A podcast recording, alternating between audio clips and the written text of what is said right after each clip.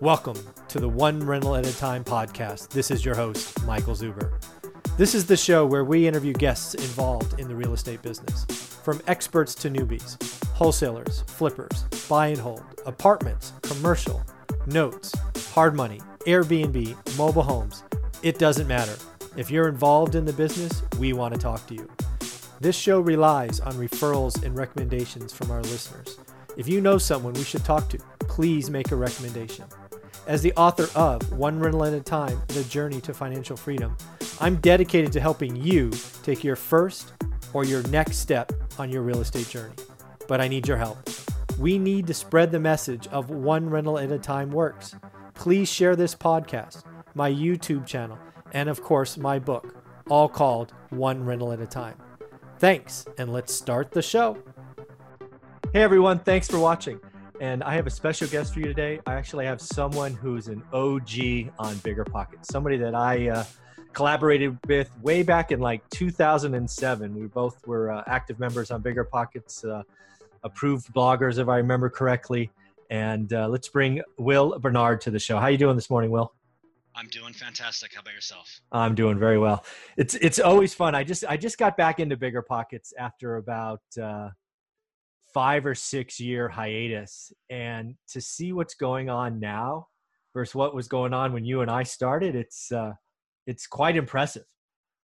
Absolutely. I, I, mean, that's to say the least, right? what uh, what Josh Dorkin and Brandon Turner and that whole whole team are doing out there are uh, are helping people every day, and and to see really to see Josh's vision come to life. I remember having conversations with Josh I remember doing that first Denver event as a as a speaker, and to hear him talk about what he was struggling to get done, and to see it, I don't know, out and existed and just taking off is is is quite fun. So, uh, and you've and you've stuck with it all this time. It looks like all this time. I mean, I've I go on little hiatus, hiatuses. I uh, you know I get busy with things, you know, yeah. with schedule of work and life and such. But uh, I'm I, I, try and stay active. I'm on it at least once a week at, at minimum.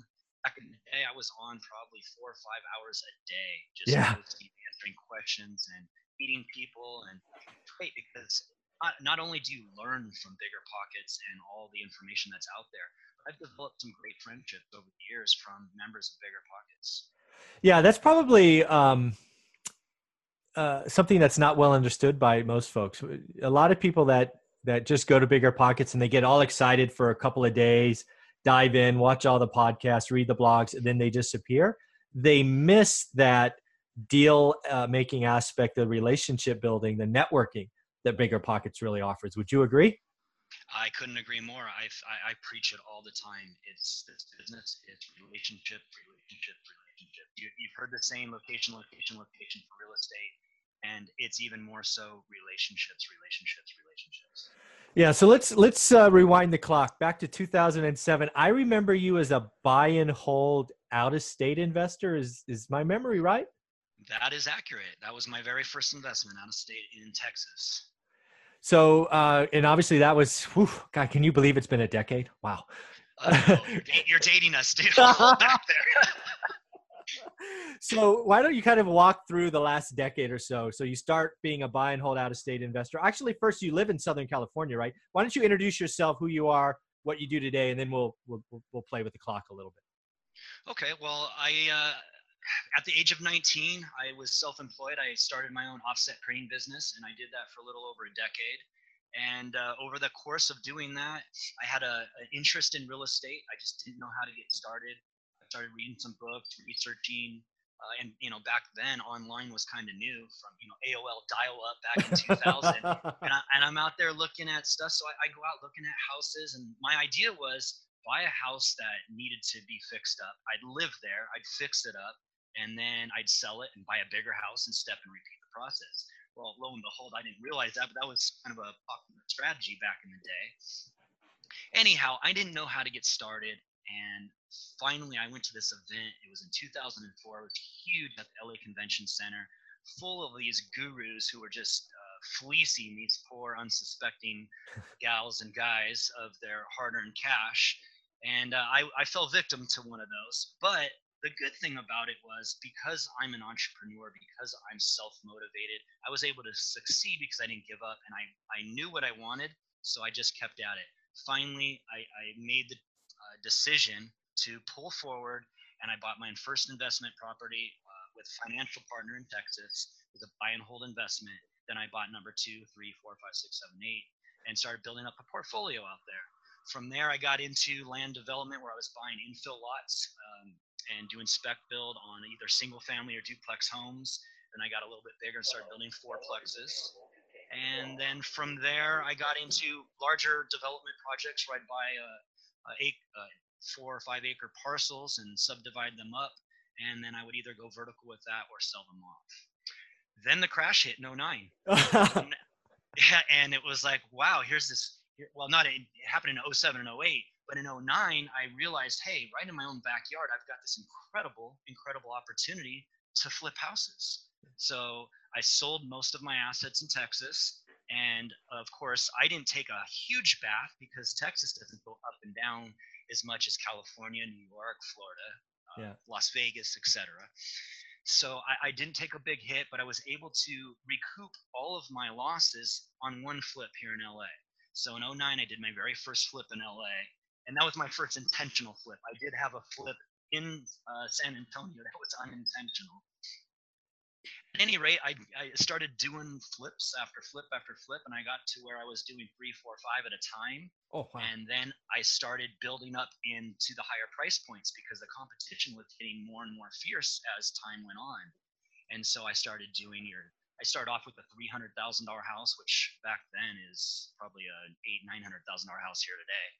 but uh, I did that, and then I started getting into eight hundred to a million, and I started getting into the multi million dollar projects and now I'm back to where I'm doing uh, single family kind of entry level homes, but they're high end entry level homes in higher end markets, Studio City, Sherman Oaks, uh, in the San Fernando Valley, Atwater Village, down by Dodger Stadium. And these markets tend to have high price per square foot, where I can buy an existing house, knock it down, and build a new one, and still make a profit. Wow, that's quite the evolution. You go from buying cash flow, buy and hold Texas properties you know, surviving the crash. Then you come, then you stay local. You start flipping homes in SoCal. You go up the stack, right? You go from the entry level to seven figures, and now it's now you're going, you know, back to affordable sort of ground up, you know, construction. Um, that's that's amazing. Yeah, and when you say affordable, I'm talking my 2,000 to 3,000 square foot homes that I'm building new construction are going from 1.3 to 2 million dollars. That's entry level. we just lost half the world. yeah, yeah, right. but let, us put that in perspective. Like Studio City, the the median price in Studio City probably is two, 2.2, something like that. Uh, I don't know if the median is that high. Your standard, like old 1950s original home, three bedroom, two bath, 1,300 square foot, is selling from 800 to a million. Okay, so the stuff that's and, and that needs that's way dated, super yeah. dated, hasn't been updated at all, needs a lot of work, and they're they're getting almost a million dollars for it. Wow! So for 60 year old stuff, you're spending seven figures. Um, is there any yeah? Is there any new developers like track homes going up in Studio City, or is it just just no land? Not track homes, but uh, what there are uh, going up are a lot of apartment complexes. Brand ah. Modern, contemporary design. Uh, practically on every one of these main streets now, you drive up and down Sherman Oaks, Studio City, Van Nuys, uh, Encino. There are apartment building after apartment building. Some of them are ground up, brand new from from lots. Others they've repositioned an existing uh, apartment building and, and modernized it. And then others, they've just knocked down the old one and built a new one. Wow, very cool. All right, so we'll get into that in a minute. I want to I want to go back to the the Texas journey first, just so we can walk a timeline together. Uh, so, what would you what would you advise? Because we have a, we both know again watching bigger pockets today that there's a lot of West Coast East Coast money looking at the Central, including Texas and the South. What what would you advise you know these i'll just call them out of state investors that think they can get you know the nice returns in the central but you know we obviously know property management and all those extra things that people don't think about what kind of advice would you give them if they're really thinking about doing that if you're thinking of investing out of state where you've got to get on a plane to, to get to your investment property uh, number one you have to have a team and a team you can trust and that's not uh, any easy task to say mm-hmm. Secondly, you must put your boots on the ground. Don't think you're going to just, uh, okay, see something on the internet, uh, buy from a turnkey provider or something and say, let me invest in this. And uh, often I'm running and I've got my cash flow. Yeah. Absolutely not. Invest the time, get your butt out there, land on the ground, walk the, the neighborhoods that you intend to invest in. And this is prior to doing your paper due diligence, by the way. You want to invest in an area, then you need to do your due diligence on that. What's the population growth? What's the employment rate? What are the vacancy rates? What's the crime reports? School uh, ratings? All of these things because they make a big difference uh, to your success or your failure. Yeah i'm so glad you say that. I i, I kind of push that idea and, and some people i don't know whether they want the easy button or they think there's an easy button they see some turnkey provider present somewhere and they're like yep i'm going there and you know that is that's like playing roulette. I mean, it's just bad. Yeah, yeah, it's rolling the dice. Yeah, no kidding. So, and again, I, I, the other thing you you sort of mentioned again, I've seen this in you for well over a decade now. Is you're very logical. You do the research. You do all of that. Uh, I've often said a great turnkey provider can rip you off in a great market. I'm sorry, a bad turnkey provider can t- rip you off in a great market, but a great turnkey provider can make a bad market good, right? If they're willing to do the work. Would you agree with that kind of trade off? Uh, yeah, for the most part, definitely the first. The second one, you know, it's not just the the market. Mm-hmm. It's the good turnkey provider is gonna. They're gonna have their own due diligence. They're mm-hmm. gonna have their uh, systems in place. They're gonna have their team members, and if they care about their reputation, yeah, then they're going to do a good job for you. Unfortunately there's a lot of them out there that have given you know the whole barrel of apples a bad name and it's and, and it's just it's a few apples it's not the whole barrel. Yeah yeah I, I, totally agree. And then the last thing sort of on this topic is and then we i want to really get to the point where we you come back to california. Not many people do that right? They start in california they go out you, right. you start out and come back.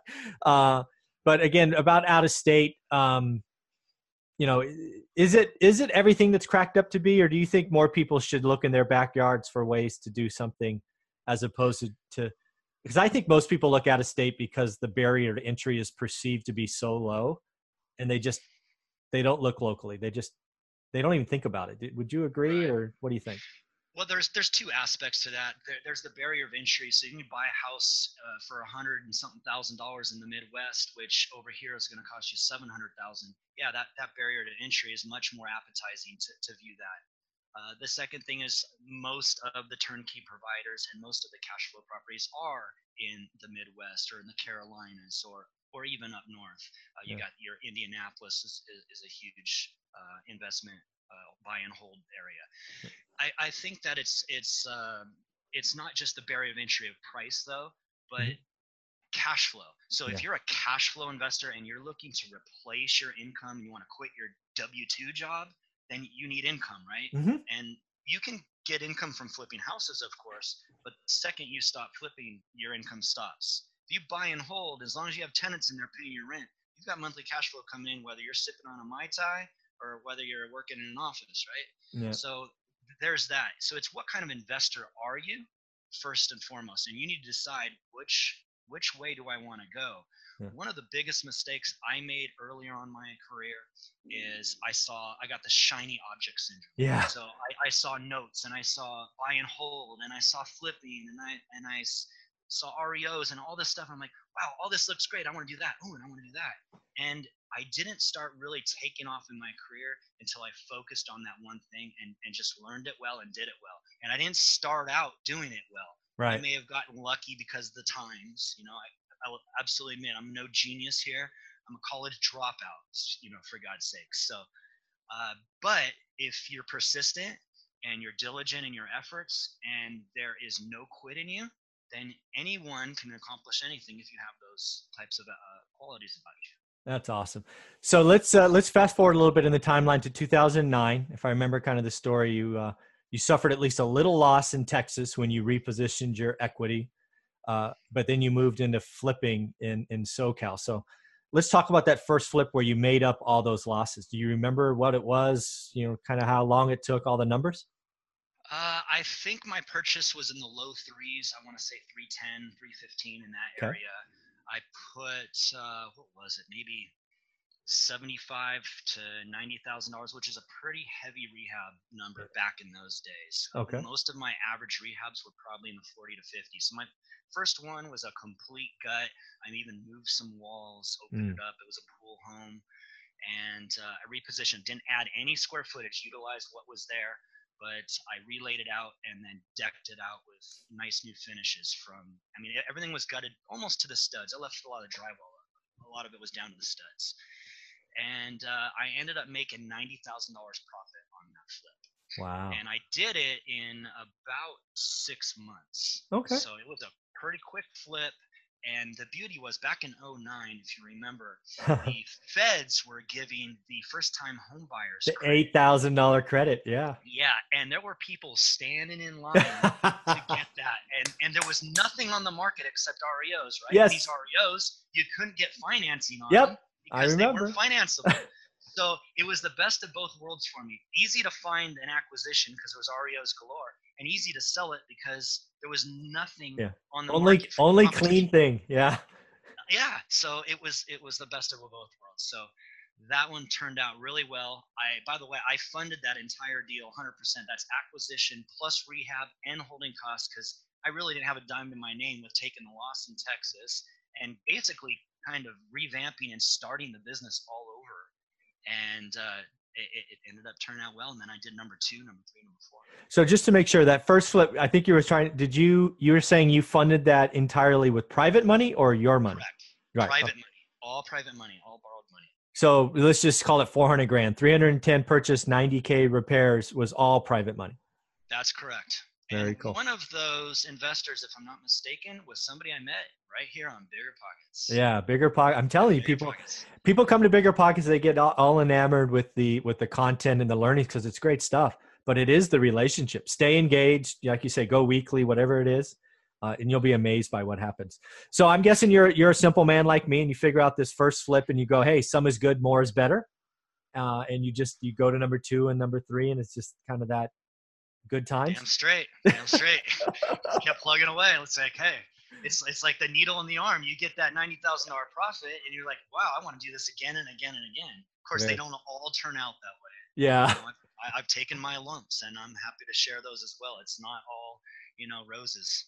Yeah, well, let's let's talk about two things, and then we'll get to what you're doing today. So, why don't we talk about the first property you sold for over seven figures? Do you remember that? The first million dollar. Vividly. Well, let's talk about that. Okay. So that was a very complicated process. It was an REO property. Okay. Which means bank owned.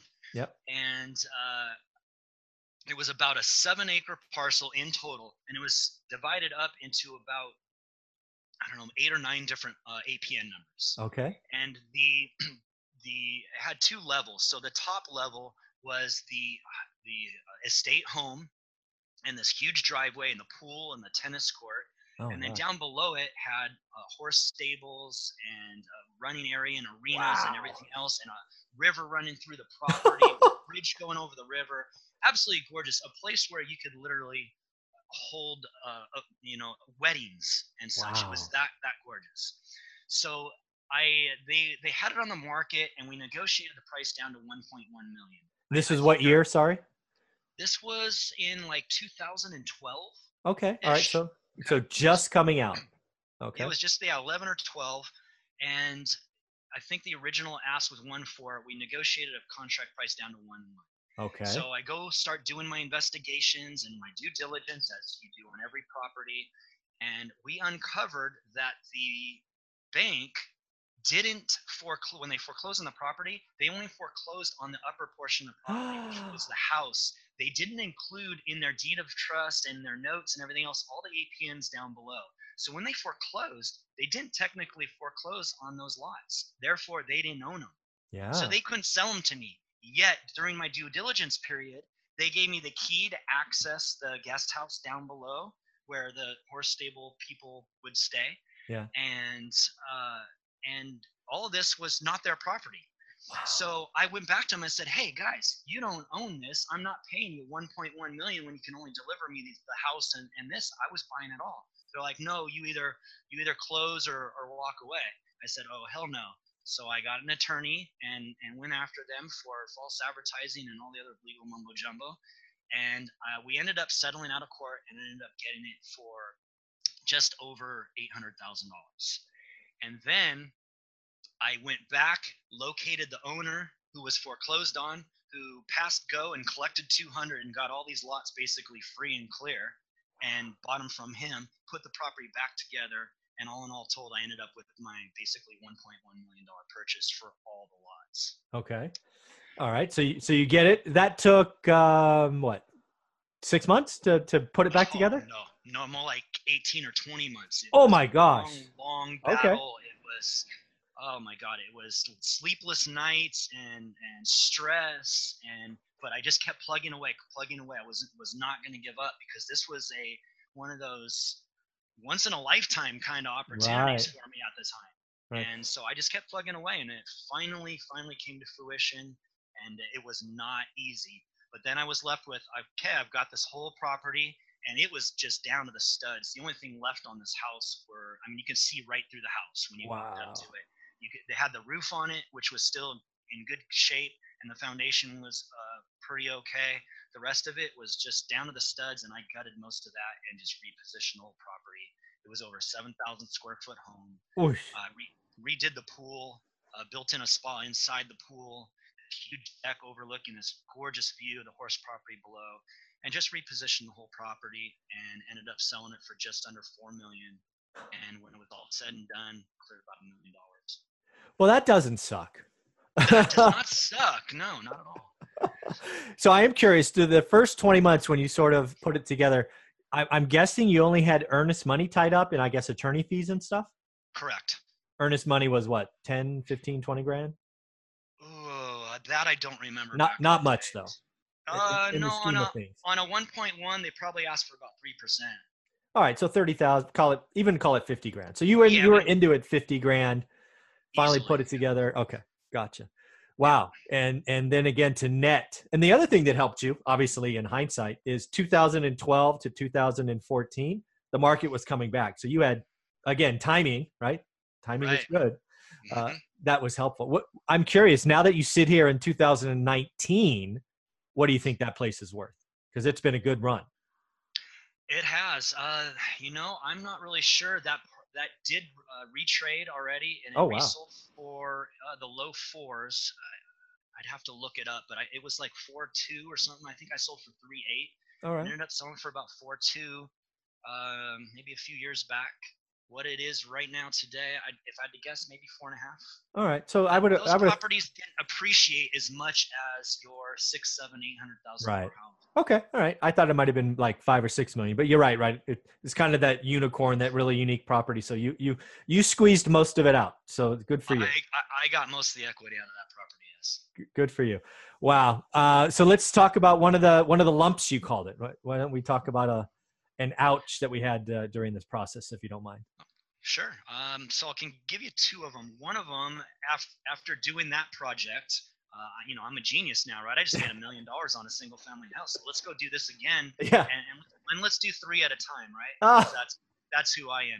So now I'm I'm I'm trying to juggle three multi-million dollar flip projects with twenty to thirty thousand dollars a month in holding costs going out. That was a, a really fun time trying to sleep at night. Anyways, uh, one of the projects, you know, it was on a septic system and the septic system had failed. And I, I knew this going in, so I knew I was putting in a new septic system, and I had all that in my budget for my rehab.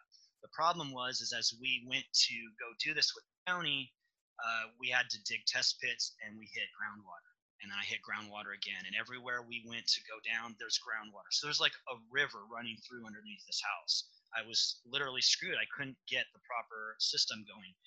So I went through a year and a half of trying to resolve the septic system, and the county was no help. They just like figured out they wouldn't let me do anything I wanted to do. There was a river down below the property there as well. Same river from the other house actually ran. This one was maybe 10 doors down from the other million dollar flip I did. And uh, so I ran into some major problems, some major holding costs. Long story short, I had to go through with an easement with my neighbor into the next property where there was a sewer connection, and I had to pay hundreds of thousands of dollars to get a sewer line connected from this house to the one across to my neighbors to get a, a livable house because I can't sell it without a, a yeah. or a sewer system, right? So that all of those holding costs and all that added expense ended up costing me, and I lost about six figures on that one. Wow. And uh, you know, it's just one of those things that uh, out of my control. Could not have foreseen something like yeah. that. Yeah. And uh, I, I, really got screwed by the county. It's a long story in in that, and yeah. we don't have time for that. But that was uh, it was a painful process. yeah. Yeah. Well, again, there's. go ahead. Sorry. You can go ahead and I'll, I was going to say there's there's some things that happen in in flips or buy and hold or anything in real estate that no matter how good you are, how experienced, you just can't foresee, i.e., a river right running under your property when you need to replace a, a septic system. So, um, you know that that could really that can really hurt, right? Losing six figures hurts. There's nothing, and there's nothing you could have done to prep for it. It's not like you missed something, right? You didn't Correct, miss, yeah. miss a box. Yeah, that was exactly. It, I did all of my due diligence. There was not nothing more I could do. And again, the county really put the screws to me because they actually screwed up way years back and didn't have proper things in place and and then used my situation to fix their situation. Gotta love that. So what what's the what's the second one you were talking about? So the second one was a flip uh, that was ongoing currently with this one, as well as a third one. Oh, wow. And this one was in Beverly Hills. Ooh. And I had a just fantastic, what I thought was a fantastic property. I did a bang up job on it. It was beautiful, gorgeous views. Uh, totally repositioned the property from this old, just dump piece of junk house and turned it into a modern, elaborate, just oasis. And I hit my rehab numbers pretty well, so I didn't go over budget. I think I went over like 40 grand on a $450,000 rehab, so that's well within reason. No, not bad. My exit price, I was expecting 2.9. I ended up selling it for 2.575. So that was a huge hit there. There, yeah. there went all the profit. Right. And then I ended up holding it for an extra like 15 months and at almost $30,000 a month in holding costs. I ended up losing a quarter million dollars on that project. And was one of the very was one, the only project and the first project where I took a hard money loan. And not to say that hard money loans are bad. I'm, I'm not saying that. Just coincidentally, this house I took a hard money loan on, and then I had private monies investors in second position behind it. Uh, but when it came time to close on that property, there was not enough, uh, you know, not enough coin to pay everyone off. But uh, how I run my deals and how I've always run my deals from day one is I sign on the dotted line. William Bernard signs personal guarantee because I, I don't want any investor who's investing in one of my projects as a debt investor yes. to lose a dime. And I am very prideful in my reputation, and I think that is what sets me apart from others. Absolutely. Nobody will lose money with me. So I said, okay, I promise to pay you. Uh, it basically ended up being like a short sale. They just rolled the thing over. I flipped the next property, the next property, made payments to them, got them all paid off. And the entire time, their clock was still ticking. So they were earning interest on their money anyways. They didn't lose a dime, and their money was working 24 7 without ever stopping. yeah, that's that just goes again to who you are and your reputation. And again, I've seen this in you way since way back in 07. That's just who you are. And here's here's one statement. I, I don't think there's a lot of people doing syndications today, uh, which is like private money for bigger stuff. Uh, and uh, we're going to find out about general partners here in about five years when they when they can't pay people off as promised. And I think some of them are going to take haircuts, which is which is pretty bad. Um, yeah. So, anyways, faced with those syndications, uh, you know there there's a lot of apartment buildings and it's all the frenzy right now and i just think that it's it's overbought yes and and the, some of these people are going to get hurt and i just they're they're going on some very thin margins Now, granted, there there's a great that's a great space. Apartment buildings. Mm-hmm. I, I really think that if you buy right and you're buying in the right area and you're not over leveraged, you can do very very well in that market space. Yeah, and again, so th- I've actually been I'm actually telling people this the market for apartments today is very much like single family homes in 06 07 everybody wanted some more was better lending was you know in, in, single family homes it was obviously residential so the banks had to take the haircuts when assets came back.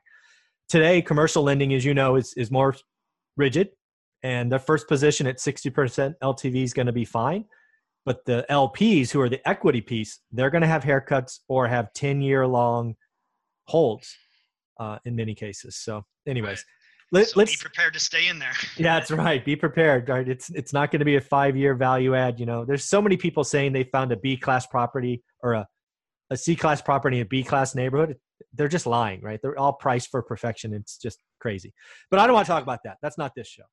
Let's right, talk right, about what you're doing now because you're doing so many big things now. You have so many things going on in your services. How do you want to break this apart for folks if they're in Southern California? How can they find out what you're doing and, and be a part of that? Okay, so I have a, a, number of different ways that they can get involved. A, they can invest in any one of my projects. So they can come and visit my projects. In fact, after this podcast, I, am meeting somebody at one of my projects to show them around and, and answer some of his questions. but uh, they can invest in my projects as a private money investor. Uh, one of the other things that I do now is I'm not just developing for myself, but also for clients. So if you're in the Southern California market and you're wanting to do what I do, or you're already doing it, but you want to add to your team, maybe somebody with the experience, uh, what I bring to the table is uh, I can find you the acquisition and help you analyze it and make sure it's a good deal for you to take it down. And then from there, we do all the architectural design, structural engineering, and design the perfect house to build. And then from there, we um, we do all the contracting work and uh, and project management and take it from start to finish to your final get your C of O from the city, and then from there we can help you uh, dispose of it uh, from our uh, real estate agency services as well. So from basically from start to finish, I can take any developer or would be wanting to be a developer all the way from start to finish. Very cool. So how, how would they go look you up? Is there a website, Facebook page? You know, how, how can people see all this great stuff you're doing? Well, they can get me on my website, which is uh, www.barnardenterprises.com. That's B A R N A R D, enterprises spelled out in plural.com. And you can also email me at info at barnardenterprises.com. And team, I would definitely reach out to him. If if you've been following Bigger Pockets, you can go back and look at his track record. He's got well over a decade of experience of helping people. He talks about the good and bad. Uh, I can tell you first and foremost, if the person you're talking to and you're looking to be a private investor for only tells you about the good stories, run away. Um, you know, that's just not how real estate plays. You can have a river going under your house and the city or county can screw you. Uh, it happens to all of us. Uh, so realize that uh, he is a man of his word and he's been helping people for a long, long time. Any any last things you want to highlight about what you're doing or closing thoughts, Will? Uh, I would say uh, if you're investing in the Southern California market, or really anywhere in the country, but I, I know Southern California the best, of course. I, would be very careful. I, I, feel like we're at a time where the price points are so high, I can't identify.